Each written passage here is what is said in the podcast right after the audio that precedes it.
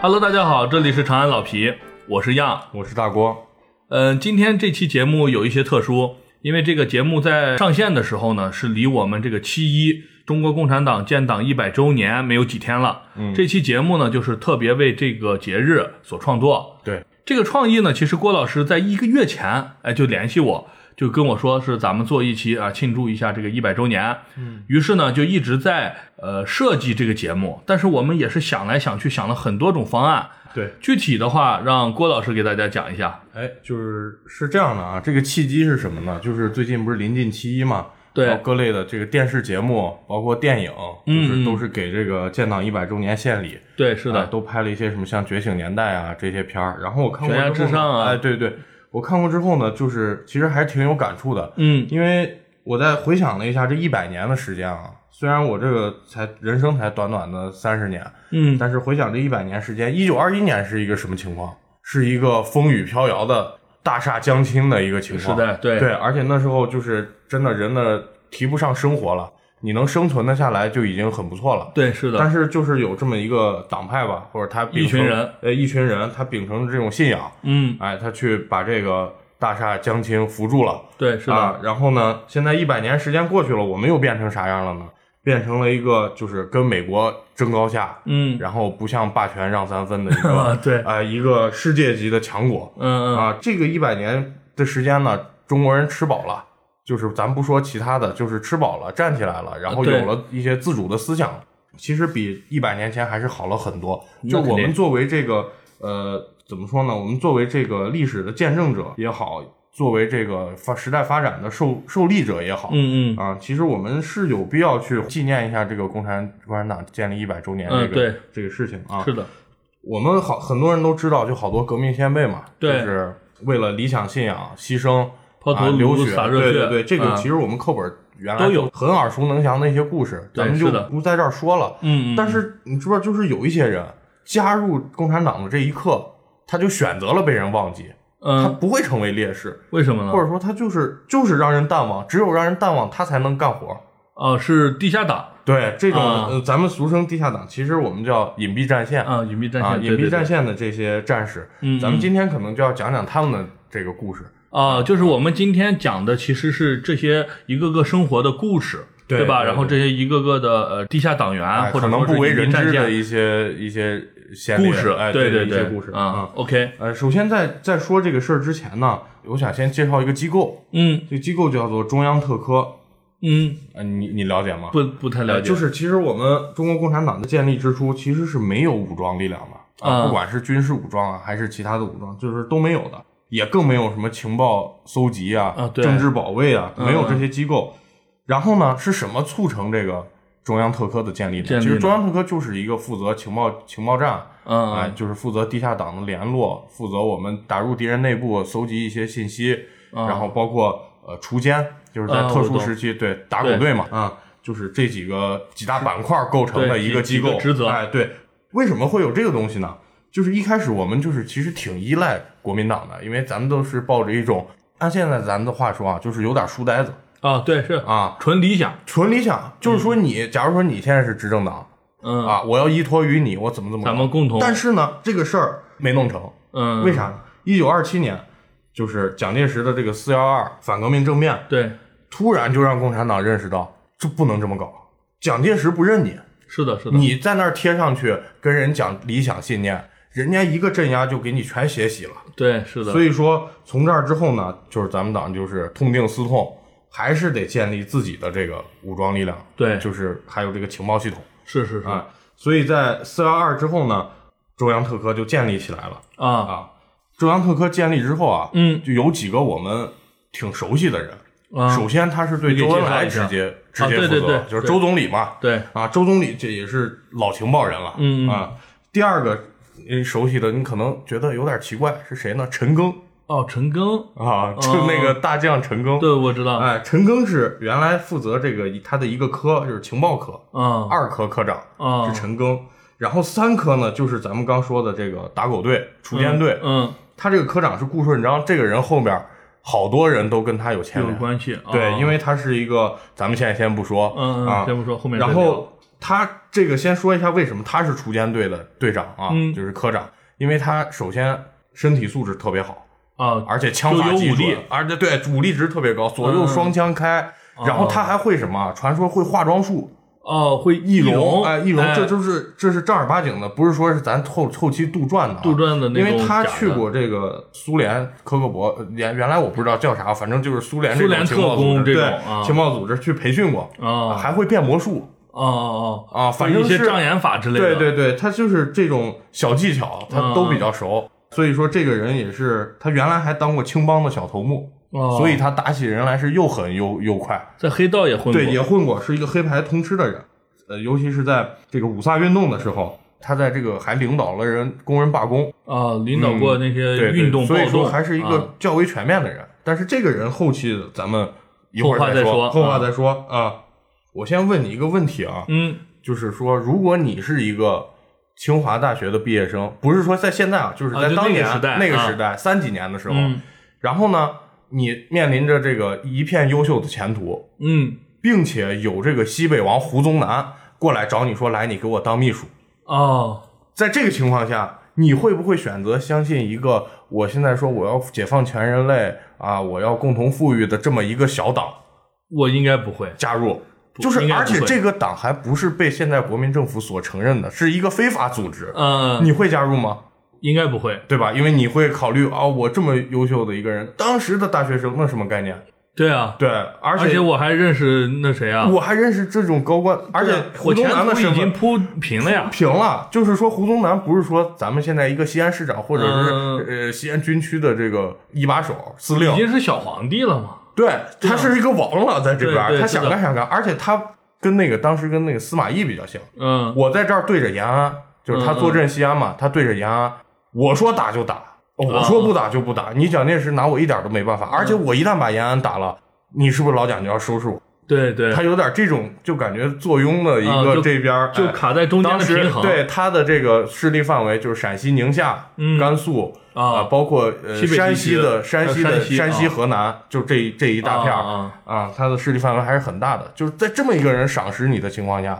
你是不会参加这种小在野党派的。对，应该但不是会。事实上，我们今天讲的这个人啊，我认为是一个咱们情报史上的大英雄，嗯，哎，就是叫熊向晖。这个熊向晖啊，原名叫熊慧泉，嗯啊，他在上学的时候呢，其实已经接触到了这个中国共产党，并不是像我刚说的那样啊啊，刚他是毕业才对对突然他是联系已经接触到那种思想潮了，对对对对他然后已经有了这种决定要投身马列主义的这种、哦这种信仰了。然后呢，当时胡宗南是组织了一个这个就类似于选秀，嗯，嗯，他选秀就是说他要从一些进步青年里面，然后选一些这个青年才俊，青年，才俊，哎，啊他就相中了这个熊向晖。嗯然后呢，时间线往前推，就是说，在他接受这一次选秀之前，其实周恩来已经问了清华大学的这个地下党的一个主要领导，嗯就问他说，我们现在需要一些贤妻冷子啊，打入敌人的内部哦啊，他可以没有用，但是这个位置他得在。说你有没有推荐的人选？这人就给他推荐了，说，哎，我给你推荐一个熊向晖，这人富二代、嗯啊，有钱，长得帅，而嗯且学习好，嗯，哇，就是完人，你知道吗？对对对，然后高周富帅哎，周恩来一看，因为周恩来本身也是这种就是很有人格魅力的对人，啊对对是，就这个人啊嗯就弄他，然后完了就发展了这个这个一拍即合，因为他已经接触过这种思潮了，对对哎，对，然后他就说可以，没有问题。在这之后，就是我们刚刚讲的胡宗南画了一个圈儿，就把他啊选中了，把选中了就让他去当秘书去了。这个熊向晖本身，咱刚介绍他这个基本特点啊，除此之外，他又特别聪明，而且他特别会看胡宗南的这个脸色啊和这个和他的脾气秉性特别投。啊哎，所以说他在这个当秘书期间呢，正经事儿人家就是给胡宗南照正常照办。正干哎，对如果说你说，哎，例如说我明天要打延安了啊啊，，例如说我要去关键暗杀信息哎暗杀一个呃共产党的某某某领导，领导嗯这时候他就会哎记下来，咱们看像《无间道》那样，就利用发报呀或者嗯发信呀、这种形式去把给这去个给消咱息们的传党递组了织对传，然后让我们人及时转移。嗯嗯啊。然后呢，他最关键的是，他去在胡宗南这儿任职的时候啊，这个董必武给他交代了一些事儿，嗯就是第一，你不要找党，啊，没事儿你去别打瞎联系，啊啊一联系就暴露。对，因为是的当嗯时其实白色恐怖时期，西安属于白区嘛，对对对，你这个时期你在这儿这么搞是容易暴露，不但暴露自己，还容易暴露组织。对啊，是的，第二个就是你要以隐蔽党员的身份，要鼓动这个胡宗南抗日，啊，因为当时有时候蒋介石虽然是正面战场上国军是立下在抵汗马抗功劳，对对对但是其实有时候他是不得已，或者说是嗯不是他主观上的，或者说他的优先级来排的话，他有可能清除共产党的这个优先级在抗日之前。对然后攘外他必先安内嘛，哎对对对，嗯所以他现在要做的一个另外一个任务就是什么？就是我要天天在胡宗南这儿吹小风，啊，呃，鼓动他哎，胡司令，你可不敢这么的，你要成先为历史罪人，哎，你要先抗日，对对你不能说先杀人，你不能这样手上沾满鲜血。胡宗南这人其实也是一个特别牛的人，嗯嗯，他也是黄埔的，就是号称天子门生嘛。啊，啊，蒋介石也很器重他，但是你想这种人他能没血性吗？对你这么鼓动他两下，他肯定伤感的。是啊，是，他说那我肯定先抗日，哎，这对第二个事儿他就达成。第三个事儿呢，就是说在国民党里你得钻高爬深，嗯你得往上走，啊，你怎么往爬？上走呢？就是其实，在训政时期，国民党的这个内部已经很浮躁了，对，就是它是人充斥着一种那种官僚买办的那种气息。啊，官僚所以气息董而必且武腐就败哎对对，董必武就叮嘱他，你在这种环境你怎么样往上？你不能背，你只能抗。哦，嗯，你可以很屌，我就见谁出风头，对，因为他本来这个位置就很重要了。对，你如果不出风头，国民党那些人就是见人下菜嘛，啊，觉得你好欺负，对就不会给你机会的。是但是你如果是一直就是很哎张，哎很洋张，呃很嗯很猛的这种气儿，对哎，谁弄我，我弄我一个枪指你头上，对 对吧？然后是这种国民党就害怕啊哎就容易把你弄上位。哎啊，，最后一点呢，就是告诉他，你这个在打入敌人内部的过程中啊，你要像天津的萝卜，怎么啥说意思呢？白皮儿红心儿。啊，哎，你可以去在这些场合里去交际，对去去搞这些收蝇收营狗手苟。对对对嗯为啥？这是不是你本身是坏要了这样的嗯嗯嗯啊？是因为你在这个环境，你必须得这样。对国民党就是很有时候很讲究那个上流社会嘛，啊对而且讲究这个圈子。叫校长的是一一个圈子，嗯嗯对哎叫总裁的是一个圈子，啊，叫委员长、叫委座的是一个圈子，嗯叫总统的是一个圈子。这四个圈子人对蒋介石叫法不一样，对但是他们也有自己的利益纠葛，就是一个一个团体嘛。对对对哎，所以说你要融入他们这种环境，你就得去这个搞这些关系，对搞这些交际啊名流的这些，对对对跟一些资本家就是打成一片、嗯啊。但是你得保证你的心始终是红心，红心，红啊心就是要咱们为劳苦向党大众，嘛哎，嗯对对对，这这几点啊，他在给胡宗南当秘书的情况下啊，是做的非常好的，也是符合哦党中央对他的要求。哎，后来呢？时间到了一九四三年，嗯，啊，然后这个国民政府对中共的态度是越来越不好了对啊，原来可能还有一点儿招安的这种想法，对对，现在就是改成清剿了。啊哎，然后在六月一号呢，蒋介石在自己的官邸开会，给这个所有武装的大佬就说，我们现在要给他来一个闪电战。给胡他们宗嗯扑灭哎，尤其是给胡宗南下的任务，因为胡宗南在西安嘛，他离对陕对甘对宁边区是最近的，就两三百公里。是的，啊哎，所以给胡宗南的这个密电，就这个秘密任务，就是借这个共产国际解散的这个时机，嗯嗯就可能咱以前跟共产国际指导的共产国际指导咱的经验比较多嘛，对是的而现在共产国际解散了，就刚好是在这个四三年，嗯，嗯，然后说趁这个时候，他觉得这个共产党应该会大乱对，啊，他们内斗的时候，你去带兵，把他们扑杀直，接扑了啊！嗯对，胡宗南当然就说我就回去部署嘛。他在七月二号就确定了进攻边区的时间，确定在啥时候呢？七月九号。啊但是胡宗南过了两天，他就觉得有点怪，为啥呢？为啥他收到了一个明电，就是不是密码发电，嗯嗯嗯是那种明我明明文哎明文是谁来的？是朱德给他来的啊哦，哦，敌人给他来啊敌人给的，他来的。嗯朱德给他说了一个啥呢？说，哎呀，这个小道消息都说，但是原话不是这啊，啊我就用我自己话说，就是小道消息都说，啊你国民政府现在利用这个共产国际遣散的机会要干，我你要把我们绞了。啊，然后在这个这么艰难的时期啊，你们国民政府不求团结啊啊，还恐天下不乱，你还要发动内战。啊，对啊，啊，你这个是不是有点破坏民族统一大业了？嗯陷民族于危难之中，给他来了一套正义凛然。啊对，这胡宗南心想，我这怎你么？咋知道的？我在蒋委员长那儿开会，对开会回来我就说我制定了个时间，我连他可能连具体怎么打都没还没说有呢。说呢啊，这边朱德就知道了，嗯，他就怀疑嘛，说这个是谁给我说出去的？对啊，那肯定会怀疑到他的贴身秘书熊向晖嘛，嗯，对不对？你对看，那很正他常就呀问，他就叫过来试探嘛，对他说哎，怎么回事？这事儿怎么就知道了？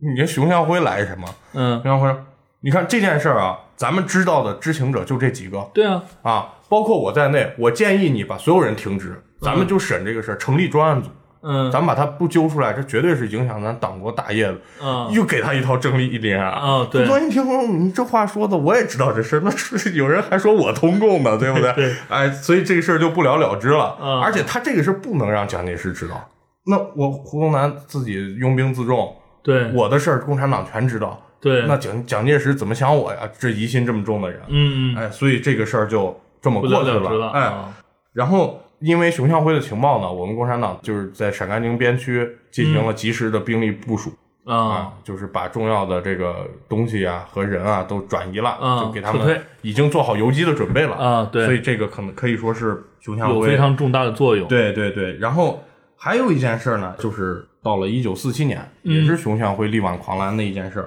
一九四七年呢，这个熊向晖和自己的恋人就结婚了。蒋经国是证婚人，你说他这时候混得多牛逼了？，啊对对，哎，这时候他是准备去杭州游玩，度个蜜月。嗯然后呢，这时候熊向晖被一个自称是国民政府保密局的人叫住，嗯，他就有点担心了，说对我这是不是暴露了，暴露了？嗯然后这人就说：“你跟我得去见胡宗南。啊”哎，其实他蜜月就没修成，他就去见了胡宗南。然后胡宗南对熊向晖说呢：“前天总裁电召我来南京，嗯就是蒋介石嘛。”然后说苏美英法四国在三月十号开会的时候就讨论了这个中国的问题。嗯呃，这个总裁就发话了，说一定要剿灭共产党在延安的老巢，啊，并在三月十日就要发起攻击。这回就不是胡宗南说了算的事儿了，对蒋委员这长已经大了啊就已经大了。对，然后呢，这是胡宗南就给了他一个文件夹，这个文件夹有一个就是作战的这个草图，嗯哎、就是比较机密的东西。然后给他说，你这个谁都谁都不能给看，嗯，你自己锁好了啊、你这个要泄露出去，他也有点试探的意思。嗯，嗯有可对能啊胡宗南就说：“我这次就给你一个人说了，如果这个再泄露出去，那就是你。就是你，对，啊但是呢，你不得不说，这熊向晖啊，你嗯如果看过他照片，他最经典的照片是拿着枪那个贼帅的，跟零零七那张照嗯嗯片。这人是胆是真大。嗯你，要是我要这种情况，我肯定就是刚我说的那种想法，我不敢了。这回保你住即便是梁朝伟，你也不敢每条信息都发吧？对对对不对嗯？你只能说你在这儿敲一敲摩斯码，对但是你不可能说你啥事儿你都报，这样的话嗯嗯你自己就报了。对，哎，但是这个在三月三号呢，熊向晖随着这个胡宗南，呃，乘专机回到了西安。当天晚上，他就把情报 送到了新华巷一号。新华巷一号是什么地方？是《新泰日报》主编王时坚的家嗯啊。这个地方的地下室是我们的发、发报报的站，对发报的这个无线电台。啊这两份绝密就一下发到延安去了。嗯三月八号呢，胡宗南和这个熊向晖，还有一些小部分的党内的人，就是秘密离开西安，辗转到了洛川，就是在北边一点嘛。啊我知道哎嗯在洛川小学与之前几个国民党要剿共的这个国民党的军官进行了一个会谈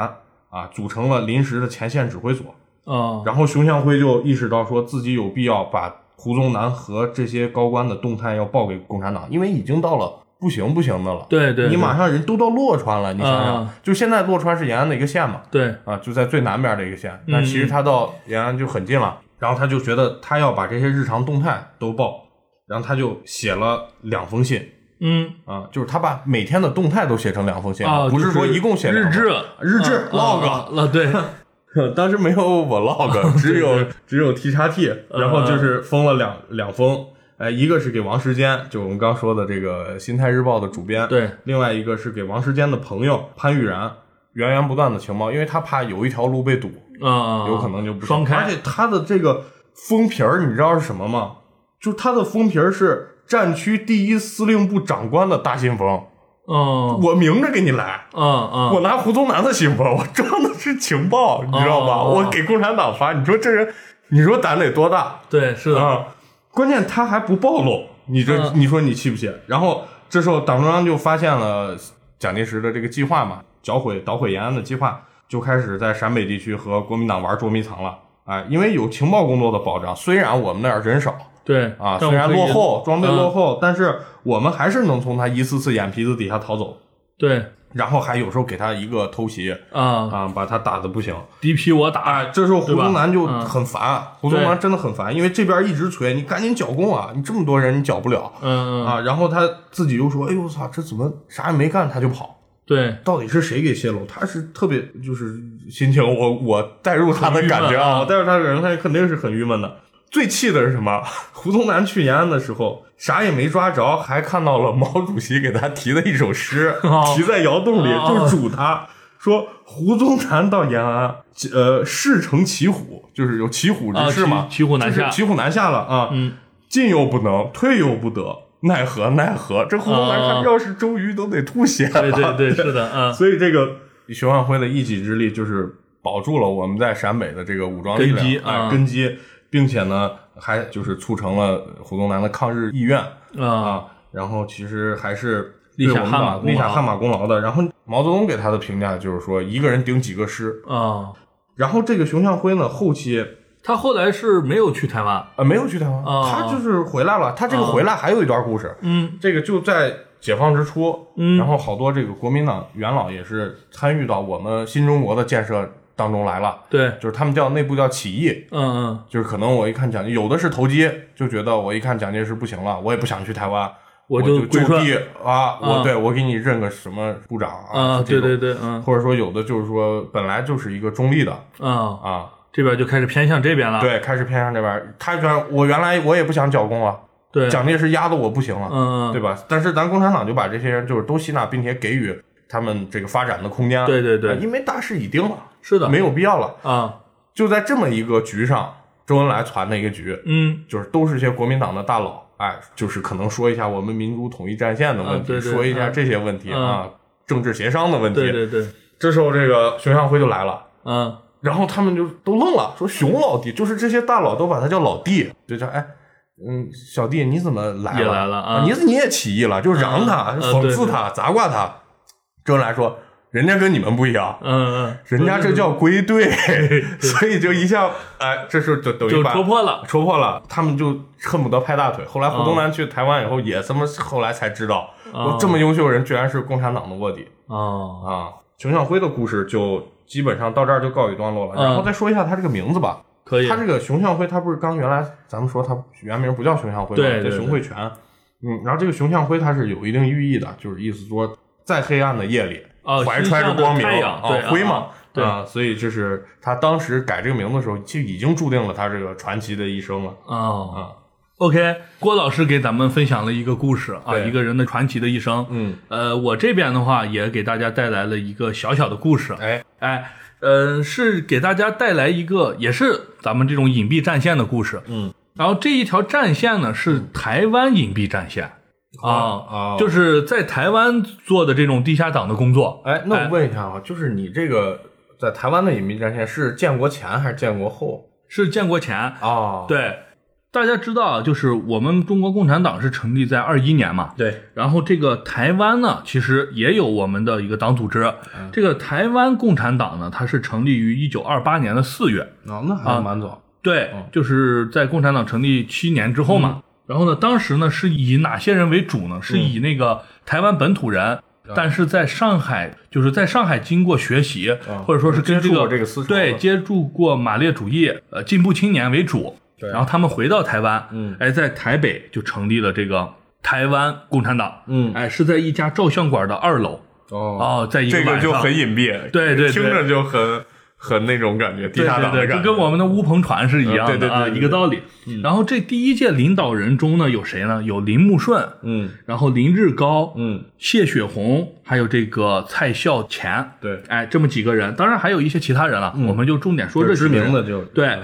等他建立之后呢，他就开始发动一些，就是比如说工人运动啊，嗯学生思潮啊，嗯，然后当时大家知道，那时候还是日据时期，对，对这个日据呢，简单给大家说一下，嗯就是说在清朝马关条约，对哎，在这个条约之后呢，清朝就把台割让湾了就割让给日本了，对，这个割让时间呢是一八九五年到一九四五年，就是战败之后，哦，这么一段时间，它都是日据时期。对对，后来呢，因为这个二战日本失败了嘛，对国民党作为这个中华民国的代言人，对就接收了台湾，对对所以哎，就属于国民党了、啊，是这样一个故事。然后呢，我们刚才讲到，他成立之后就开始搞这种各种的运动嘛，对针对日本的这些暴动，对嗯哎，就起义之类的。然后呢，日本呢就组织了这个两次的肃清运动，嗯第一次肃清运动呢，他就已经抓捕了很多骨干，嗯就是这个组织已经有一点瘫痪的迹象了。嗯然后又过了没两年，他就又组织了一次大清洗。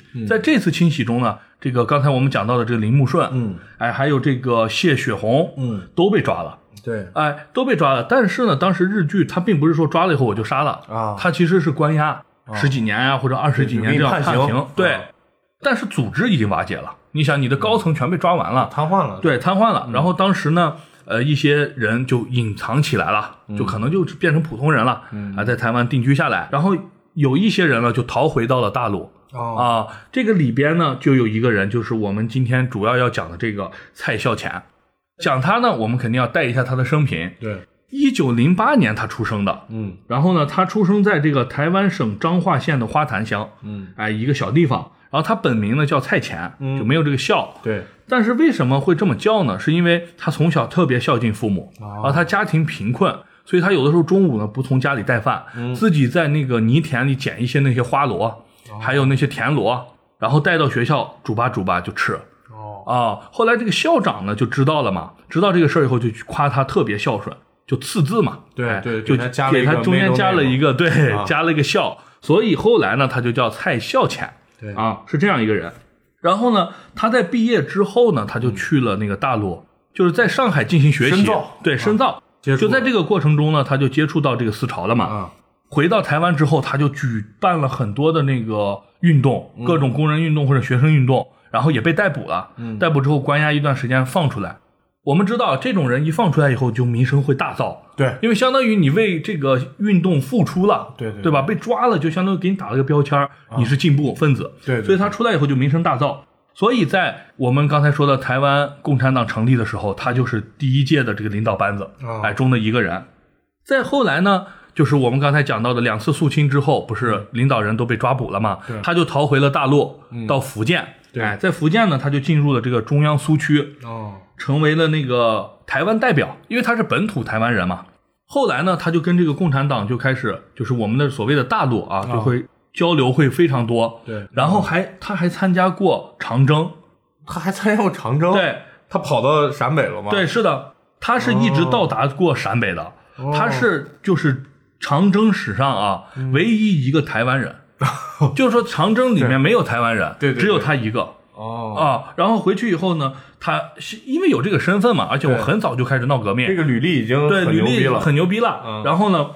他就在这个八路军在抗日战争期间呢，嗯他还当过这个敌工部的部长这好家伙哦啊，还是一个有一定的那个地位的。对而且能力也不错，对，能力其实是很不错的。嗯，然后呢，就是一直在这个抗日战争，然后抗日战争结束之后，到这个解放战争，对吧？到解放战争的时候呢，就是中共中央呢就决定在台湾，这时候已经眼睛里有台湾了，哦对，要在台湾也建立这个党组织。然后呢，就任命他，因为你想他的履历参加过长征，嗯嗯，敌工部还当过部长，还部长啊对抗日战争一直在参与，对吧？对对对啊又是地道台湾人，你说你派个大陆人去，你那肯不定熟能嘛服？众啊，对啊，所以的话就派他作为这个台湾省工作委员会的书记，嗯也就可以理解为台湾共产党的最高领导人。对，然后呢，就开始组建了嘛。组建的过程中呢，就是有首批干部在四六年的四月，嗯，由张治中率领就已经潜入基隆，来嗯台北了，开始做一些前期工作。哦三个月后就是七月，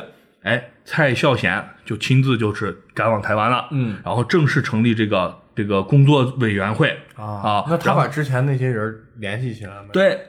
他就把当初我们讲到的那些人没有啊判就是死就刑，是好多在牢里抓的或者已有时候经出来潜伏的啊了，对，还有一些潜伏于民间的那些联系起来了啊老伙计，哎， 这些都人就着急起找来到了。找到地儿了，找到组织了，对对对，召集起来以后，他呢就成为了领导人。对对，就这个工作委员会就成立了，他是任书记。嗯嗯，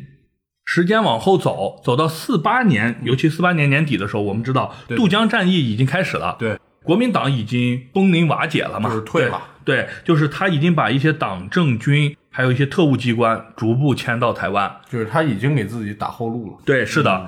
这时候呢，就是党中央就发来一个工作指示了。对以前其实就是让你自己发展啊，没有什么具体的让你做的事任儿。务啊对，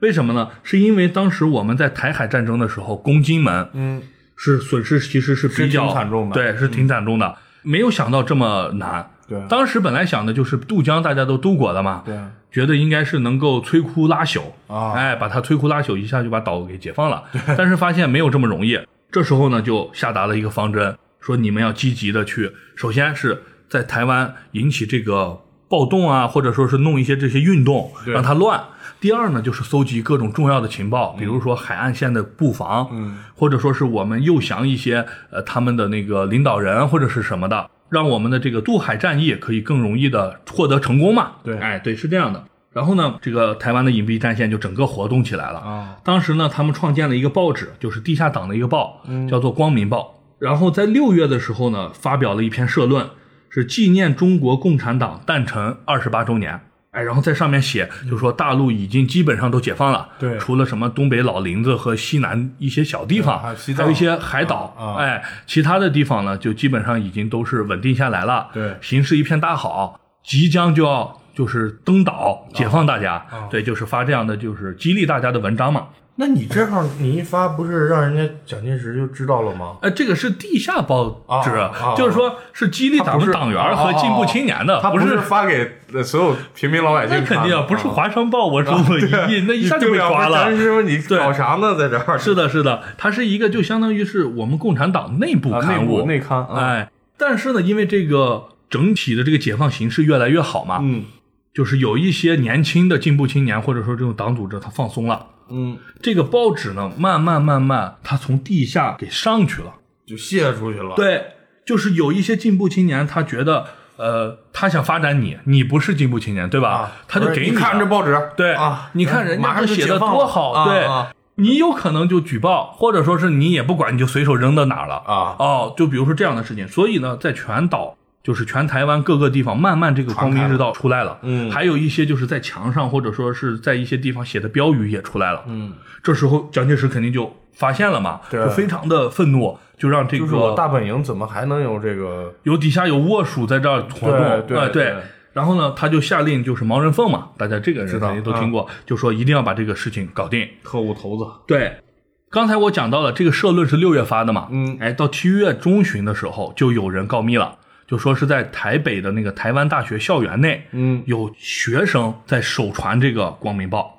然后呢，就三天后呢就被抓了。负责人是谁呢？是古正文。嗯这个古正文呢，我们也得讲一下。这个人呢，其实以前是共产党嗯，啊，他九一八事变之后呢，他就进入了共产党。啊，那还是蛮早，对嗯，然后他在八路军的幺幺五师呢，担任这个侦察大队的队长。嗯啊，然后有侦察能力嘛。后来被国民党抓了，一抓他就叛变了。哦，啊，叛变之后呢，他就成为了一个军统，啊然后受到戴笠，当时戴笠局长嘛，大家对应该知道，受到他的一个赏识，然后成为了这个华北地区的总负责人，哦，他就哦搞情报了，，对，搞情报了。嗯然后等到国民党退到台湾之后呢，他又受到了这个蒋介石的赏识，嗯，哎，有这个活阎罗之称。就是专门对就是很付狠这个人对，啊专门对付这个大陆的共产党员，还有这种相当于进步青年，嗯专做这个事儿，所以呢，就由他来负责这个了。嗯，他后面在建国之后呢，还干过一个事儿，啊，就是我们应该听过的那个克什米尔公主号，哦，就是周总理坐的那个专机，对，对他派间谍去装了那个炸弹，哦但是因为突然就是周恩来做的那个阑尾手术，啊走陆路了，对对对，不然的话后果不堪设想。哎，机组上的十一个人都被炸死了。然后我们转回到四九年七月，嗯他呢就把那个在台湾校园里头发的那四个学生抓住了。嗯这里面呢有一个学生叫做戴传礼，嗯他说了，他这个报纸是他妹妹给他的，他妹妹呢叫戴芷芳，嗯然后他妹妹这个报纸又是谁给的呢？是基隆中学的校长，嗯，这个基隆中学的校长叫钟浩东，哎，他呢是谁呢？他其实就是我们当时中共基隆工委的书记，哦，相当于就是刚才咱们讲的工委，哎，然后在各个市，比如说台北啊、基隆啊、什嗯有么分高委雄啊，都有分舵，啊每一个上面又有一个书记和副书记对啊对，对嗯是这样的一个关系。然后呢，就派了三个行动小组，一下把他逮捕了。嗯然后在他公寓内呢，果然搜到了一大批的光明报，嗯还有这个印刷的工具。就是在当时岛内可以就说是反宣品对，啊这就坐实了嘛。对哎，当即就对他进行那个严刑拷打。啊，这个审讯呢，经历了多长时间呢？三天三夜，相当于都没合眼。就是军统的那一套对我车轮战，啊我我换人嘛，我三个组轮流就是审问你，你就别想睡觉。那就恍惚了。对他呢，就是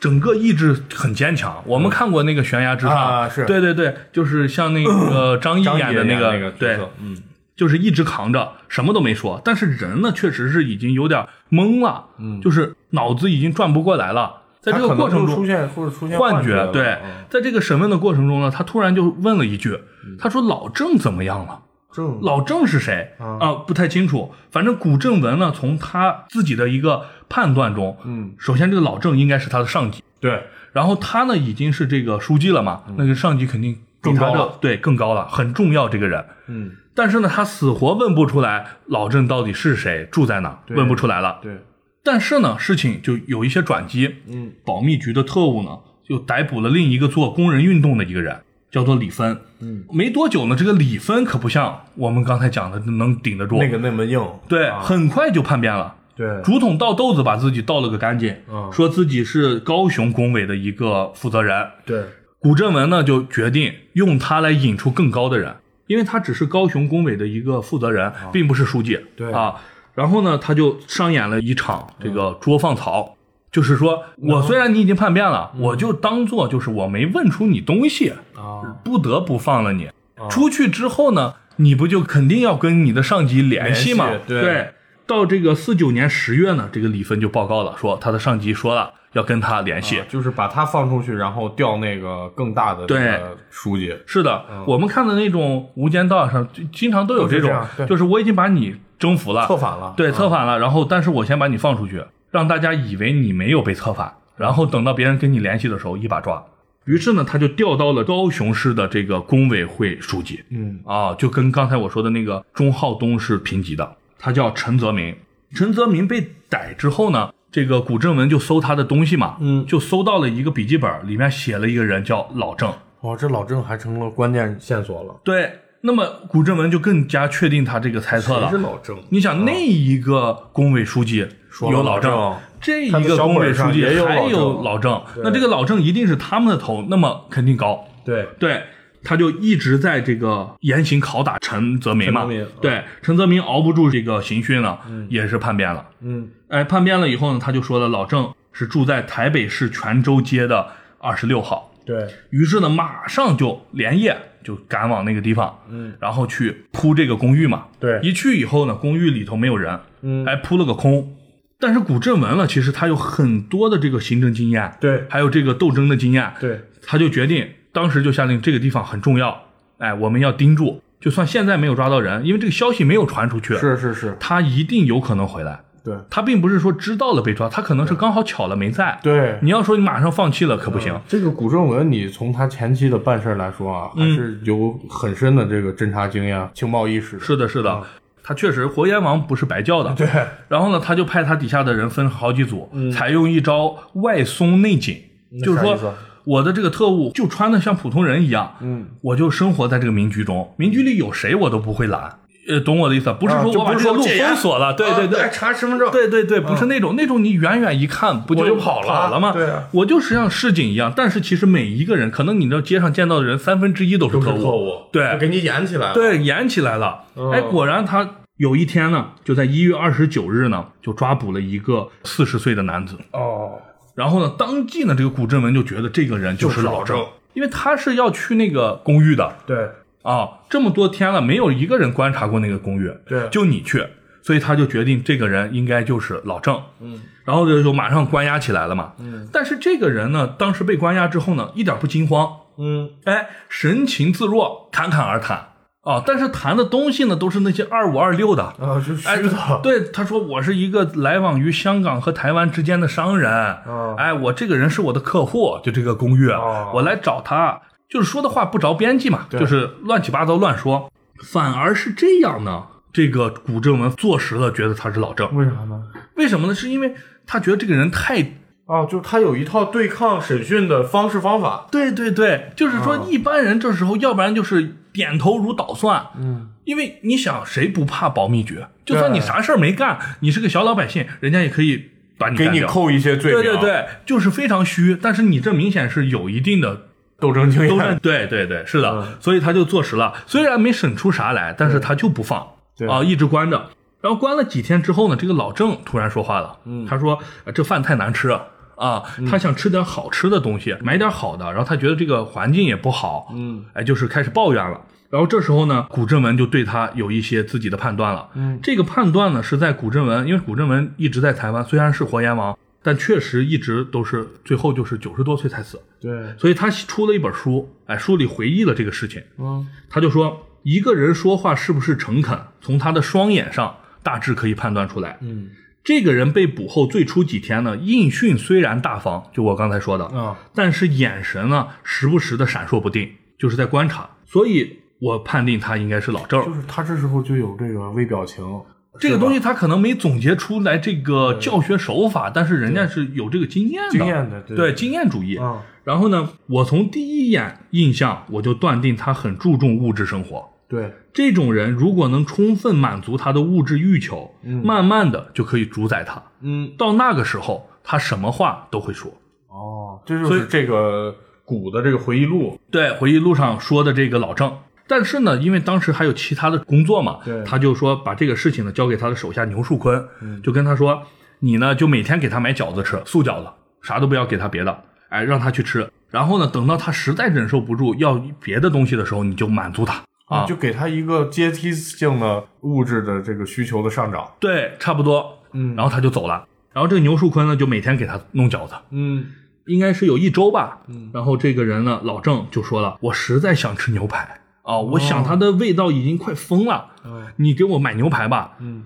不光要牛排，还要这个台北最高档的这个玻璃路，啊这个西餐厅的牛排哦，这个师傅讲的究哦牛排才好吃，对，讲究。这个牛树坤肯定很生气嘛，对但是他知道老大跟他说了，嗯，他肯定不敢烦老大嘛，就去给人家买了，买回来牛排他就咔咔一顿吃。等到这个老郑把牛排吃完之后，他就跟这个牛树坤说，嗯，哎，我非常感谢你，让我吃到了我想吃的牛排。投桃报李呢，我就给你几条这个信息，下手让你升官发财。哦，哦，是这样的，他就说，呃，在这个电信局，就台北电信局里头有一个人姓施，这个人呢是一个头目，共产党的头目。嗯，你只要抓到他之后呢，哎呀，这个共产党土崩瓦解。对，然后呢，这个牛就很激动嘛，嗯，对吧？这个可以立大功啊，对吧？老大还不在，是不是？这些都是我的，对吧？对对他就非常激动，他就呃听了这个老郑的了，啊，就带着老郑还有三两个人就去了这个电信局了。对，到电信局门口呢，这个老郑跟他说：“嗯你们这样过去可不行。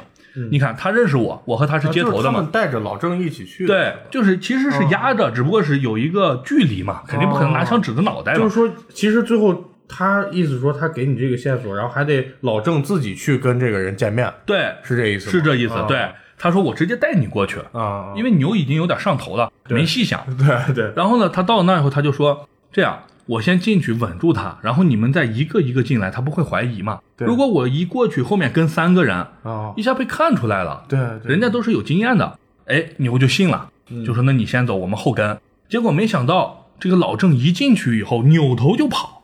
就从侧门，因为这个电信局还有一个侧门，哦就往前方就跑侧门去了。对对，对然后这个牛就在后面追，追不上嘛，然后就被这个老郑从侧门跑出去了。嗯结果刚跑出去，好巧不巧，被赶来支援的这个特务，哎，叫张树清，嗯，一把给抓住了。就这个逃跑失败了，对失败了以后呢，带回局子里，那肯定是拳打脚踢，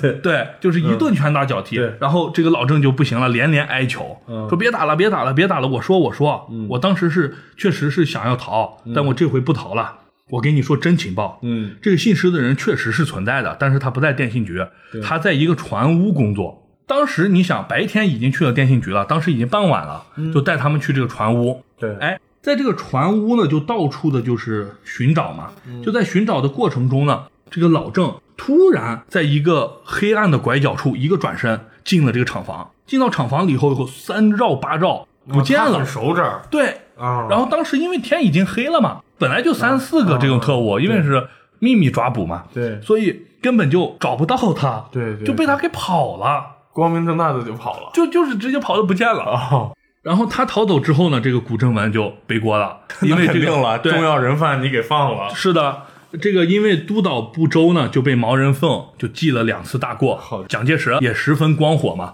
就下令了，必须得抓住他。如果抓不到，那你们想想，你替他，对，哎，就是这样的。然后呢，这时候这个古正文就很慌嘛，是，就要全力去要抓捕老郑，嗯，然后就四处搜索他的信息，对然后呢，派所有的手下到处走访，嗯就这样。在二月下旬呢，他们就收到了一个密报，嗯，说是有一个以前的老台共，老台共是一个说法，就是很早就是中就国是共咱产刚党，说的那嗯一批人。，对，就是在日据期间的共产党员。哦有一个人叫做黄天，嗯他的家里呢来了一个四十多岁的男子和一个十六七岁的小姑娘。嗯，刚才我们讲了，这个老郑就是一个四十多岁的男子嘛，对对，对当下就怀疑了，而且你是老台共，对对不对？那就对上了，马上就去抓人。嗯结果到了那儿以后，发现这个人其实已经在黄天这儿住到前一天走了。嗯，哎，走了就没抓着嘛，没抓着以后，那我就抓你黄天，然后呢就是严刑拷打，嗯，黄天了也扛不住又了，招了哎，又招了，他就说这个人确实就是你们说的那个老郑，嗯，他呢前天已经走了，对，他的一个落脚点在哪儿呢？是在嘉义的一个农村。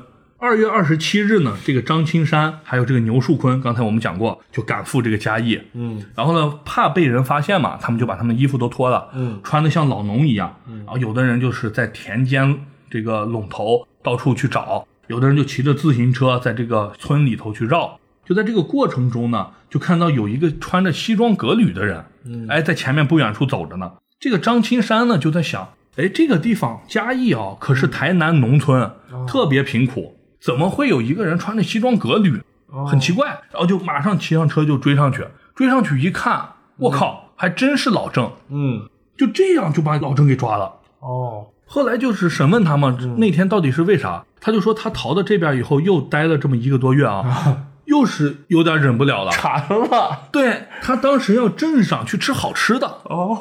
就是他本来是在村里村民家待着，那肯定是没啥，就是烂粥。对对对，他现在想吃一些好的，他要去镇上，然后他还穿的西装革履，他还不穿那种烂衣服。哦，因为他觉得讲究有人范儿嘛，还对，是讲究人儿，嗯这一下子就被人给抓了。然后第二次被抓以后呢，他可能有点放弃了，嗯对他就向古正文说：“这样，你把我的那个小姨子，你把她接过来。啊，我们要一块儿生活还有还有点儿”，对，其实他跟这个小姨子，这个小姨子当时十六岁，嗯，已经同居两年了。哦，他是一个又爱吃喝又爱这又爱个耍， 对这样的一个人啊。对这个十六岁的小姑娘呢，她是没有这个经验的嘛，嗯她很快就臣服在这个古正文的这个下面嗯手下了。手下了对对，就是他的小姨子就给他吹风嘛，最后他就叛变了。大家应该清楚啊，就是我给大家介绍一下，这个老郑呢，其实就是蔡孝贤，嗯，所以呢，他是相当于是这些各个书记的领导人，因为他是总书记，对，嗯对，是这样的。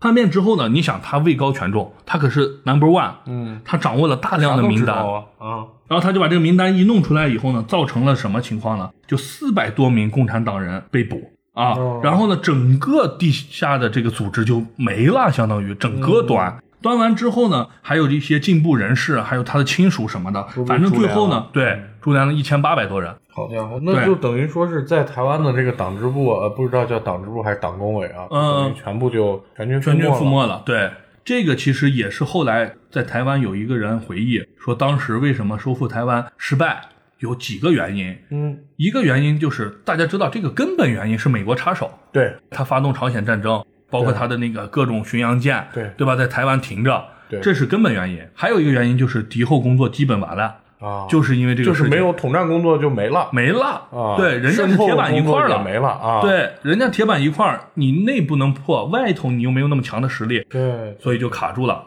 这个故事呢，讲到这里，他的故事就讲完了。嗯他供出的名单里，是我们真正的这些无名英雄。他其实确实是叛徒，对啊他前面确实是做过一些事情，但是后面这干的这个事情实在是太这个丧尽天良了，他把人都供出来，那人家面临的就是就是啊，对，是的。他后来还在国民党任职呢。被杀的人中呢，我们着重讲几个人。哎，嗯一个人是吴石，这个人大家应该知道，吴石将军。然后还有一个是朱峰，是他嗯的联络人啊。然后还有一个呢是陈宝仓。这三个人呢，我们讲一下。在一九五零年的六月十号，哎，对一群士兵呢就在这个台北延平南路的这个保密局监狱呢，押送出来了四个死刑犯，嗯就是国民党国防部的参谋次长吴石中将、嗯中共华东局女特派员朱峰、国民党联勤总部第四兵站总监陈宝仓，还有一个就是吴石的亲信随员这个聂希，哎，他们四个人。嗯，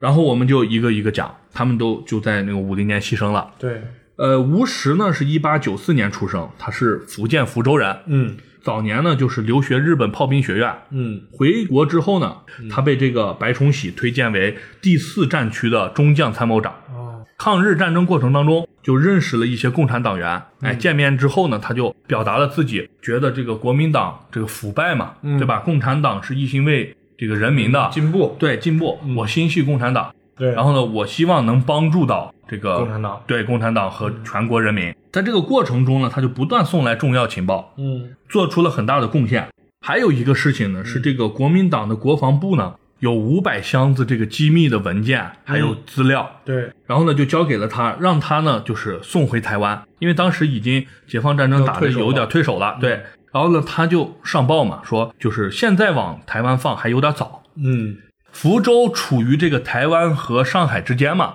进可攻，退可守对。我们现在还没有到就是一定要逃回台湾的地步，是嗯我们先把它放在我这个福州，放在这儿之后呢，如果我们反攻成功，那就送回上海、南京；对，如果失败，我再送回到台湾，也很近。嗯哎，然后呢就采纳了他这个建议，就把五百箱他就放到这儿了。放到这儿之后呢，他就就让他的这个亲信嗯一定要把这个保存好，他准备把这个要献给共产党。嗯对，然后呢，随着这个战争一步步的走近，国民党呢就退守到台湾去了。对退守的时候呢，蒋介石就下令把这五百箱子赶紧拿回来。对，对，在这个过程中呢，他就挑一些不重要的，还有找了一些那个军事图书，还有参考资料，就是那嗯种市面上能找到的东西，往里头一塞，哦，就给鱼目鱼目珠混了，嗯珠。对，然后把重要的留下了，哦然后呢，弄了三百多箱给他弄过去。对，啊、因为整个这个东西由他管，一开始那么慌张也不会注意，就把这个假材料递回去了，真材料呢就存在那儿了。然后呢，他就联系到他的这个联络人，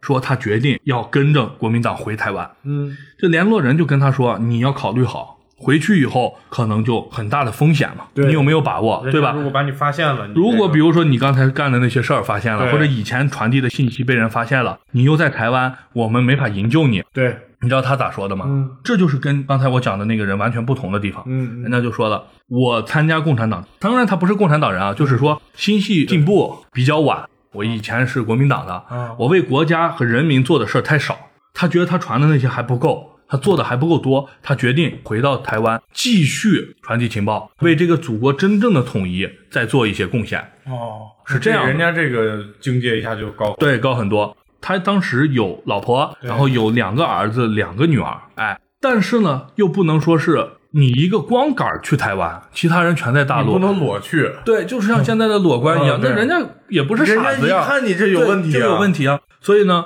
他就把他的老婆还有小儿子、小女儿带过去了，嗯大儿子和大女儿呢就推脱说是在香港有工作。因为当时香港是英国嘛，哦对蒋介石和英美关系是好的，对他肯定不会怀疑有他，然后他就带着他老婆两个儿子儿女就回去了。嗯回到台湾之后呢，他就继续开始传递一些情报，嗯包括一个海防布图，嗯哎，各种的机密信息还是在不断的传递过程中。到了这个金门战役的时候啊，嗯，咱们的解放军呢损失惨重，对，哎，没有想象中那么容易攻下。然后在这个过程中呢，中共中央就决定要多利用吴石这条线，嗯多收集一些布防的信息。在这个过程中呢，他就派出了华东局的一个女特派员，这个女特派员叫做朱峰，就是我们要讲的第二个人。派出他呢是跟这个吴石进行交互，就把他派到台湾，然后呢进行情报传递。刚才讲到这个蔡孝贤叛变，叛变之后呢，吴石就被捕了。被捕之后呢，朱峰就也被抓了。嗯就是这个古正文呢，去搜查这个吴石的公寓的时候呢，搜查出来一个特别通行证，嗯就是给朱峰开的这个特别通行证，然后上面写着就是派他去舟山。嗯就是这个朱峰呢，他是一九零五年出生的，浙江人，嗯他一直在共产党工作。然后到这个四九年的时候呢，新中国就需要一个人去跟吴石进行联系，然后呢派谁呢？只能派他，因为没有别的人可以用了。然后就问他呢，接不接受？他说我严格服从党的决定，我去，哎，就去了。去了以后，进行了七次的情报传递，传递之后呢，接到上级的最后一个命令是赶紧回。然后呢，他就找到了这个吴石开的特别通行令，跑到了舟山。结果吴石被抓之后，他也被人给抓了。对抓回来之后呢，就是他自己就决定我要自杀。啊，对对，他在被关押的过程中呢，他就把贴身的这个金锁片，嗯还有一个金手镯呢，就砸碎。嗯，砸碎之后就全吞了。我操，这太狠了。对，你大家知道吞金是非常痛苦的，对，但其实没有我们想象中的，他一吞金就会死。啊嗯然后呢，就被当时国民党给抢救回来了，嗯还给他的胃部呢拍了这个 X 光，哎，发现了这四块金属，然后呢开泻药给他吃。这个 X 光现在还保存着呢。我们刚才讲到的这个活阎王古正文呢，在他的一个回忆录中写道：此种维护重要工作、不惜牺牲个人性命的纪律与精神，诚有可取法之处，嗯，甚至赞叹他党性坚强，就是连敌人都已经佩服。你看啊，就国民党好多的这个高层，嗯，就可能包括这个活阎王来说，对，他对共产党的这个党纪，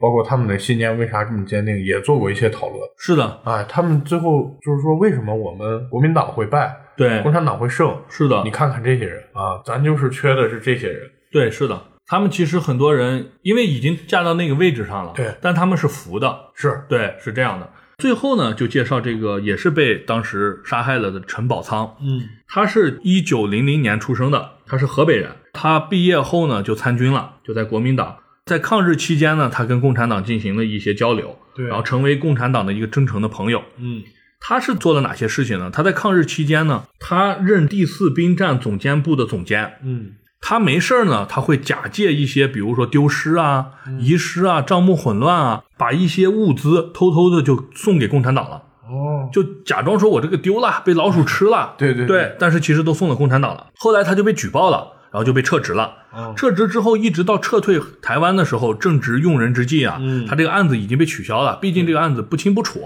哎，然后呢，他就没有实锤。对，他就又回到了台湾，继续向共产党提供一些情报。他被捕的时候呢，其实这个蔡孝乾呀，他不知道这个人，哎他那，个对他不知道这个人和那个对应关系嘛，哦，对，他是怎么被捕的呢？嗯这又得说古正文，嗯，他在查这个资料的时候啊，就是在吴石的公寓里发现一个手抄的情报，他发现这个字体比较独特，嗯字儿比较好，哦，然后呢，他又在查这个相关人。虽然陈没有被直接供出来，但他毕竟跟这些人有牵连，是被调查的。在他家的书房随便写的字儿，嗯他一下回想起来，跟看的那个手抄情报一毛一样，于是也被捕了对，啊、然后也是在那天就牺牲了。所以这个古正文这个人心思还是比较缜密。对，而且记忆也比较好，心细。呃，我要介绍的这一批人嗯呢，就介绍完了。其实刚听样介绍的这几个事儿啊，嗯我就刚才留了一个扣儿，就说这个顾顺章啊，就是说，我们党的这个隐蔽战线啊，除了这些坚贞不屈的烈士之外啊，嗯，其实还是有很多叛徒的。，对，就刚你说的这个谁啊，蔡孝乾、嗯，啊，然后我这儿刚前面提到的顾顺章，对，顾顺章被捕了之后啊，也是叛变了。嗯，这个人其实之前陈赓就说过，说这个顾顺章啊，就是咱们刚讲一个概念叫白皮儿红心儿嘛。对，啊，但是顾顺章这个人，他一开始可能是有一些冲劲儿，可能是也有些技能手段，嗯啊，对本领非常强，嗯，但是他随着这个他社会地位的不断提升啊，啊，他被侵蚀了。他就是老是去追寻那些纸醉金迷的生活名利哦啊，这就导致国民党抓到他的时候，他给自己明码标价，啊，说哎，我知道谁谁谁，我知道哪个苏区哪个哪块儿的这个联系方式，领导，对，嗯他就把这些人都供出来了，供出来哦，并且他这个人有多坏啊？他给其他的特务说啊，这个东西你不要先发往南京，因为我知道南京的这个你们的系统里还已经有混入了我们的共产党，嗯，你要是发过去，就被他们发现了。哎，对。但是他在汉口被捕的嘛，啊、汉口方面就是觉得这是个大鱼啊，他刚说了嘛，三科科长嘛，对，觉得能把这个共产党的地下党连根拔起，就忍不住了，就还是把这个事儿电告给了南京。但是接收电报的呢，正是打入我们中打入共内部的嗯钱壮飞，就是另外一个隐蔽英雄。啊，哎，当顾顺章知道电报发往南京的时候，就说了一句：“这下周恩来抓不住了。”啊你，说这个人其实就是他是给自己是一种，他不是很说快就信仰切换到了他切人换家的那个模式他了，一他是对，苗人凤手下了，他是嗯嗯嗯他不是苗人凤，他成那个中统的手下了，对对对，啊，所以说就即便是这样，钱壮飞通过自己的这个位置和这个嗯，提前的这个通知，对对对，是能减免少了一点减损失减少了，但是还是造成毁灭性的打击。对对对好多线从顾顺章之后都断了，因为那有时候我们是单线联系。对对对，是啊的，嗯所以说咱们现在就是说成立一百年，但是咱过了这么长时间之后来看啊，你没办法要求每个人都是像烈士那么去牺牲，对去就义，啊这也就是英雄和普通人的区别了，也真是区别。，对，所以就是我们现在年轻人应该怎么做呢？嗯我们心里就是会崇敬英雄。对，但是我们始终是一个普通人，但对不能说因为我们是普通人，我们就不去崇敬了。嗯嗯嗯，啊，我想给大家就是说这么一个观点。今天我们这期节目嗯呢，也其实是想一个不是太厚重的一个环境，对对对去给大家分享一些事儿相对轻松的对，然环后境这，样的话，其实好多年轻人也比较容易去想要了解这段历史。嗯，你就包括现在的广电，它也会拍一些电视剧，用一些明星啊去饰演当年的那些呃英雄英雄人物或者是历史人物。对对对，但是话说回来，在那个时代，他们也就是当红的明星。其实我觉得这种方式是没有错的，就是嗯我们要学习有很多种方式方法对，啊，我们可以用现代年轻人喜欢的方式，对但是这个事儿咱得一直传下去是的，啊。没错。OK，那今天这期节目我们就录到这里。我们也再庆祝一下，共产党成立一百周年，对，感谢大家的收听，好，谢谢大家，拜拜，拜拜。啊。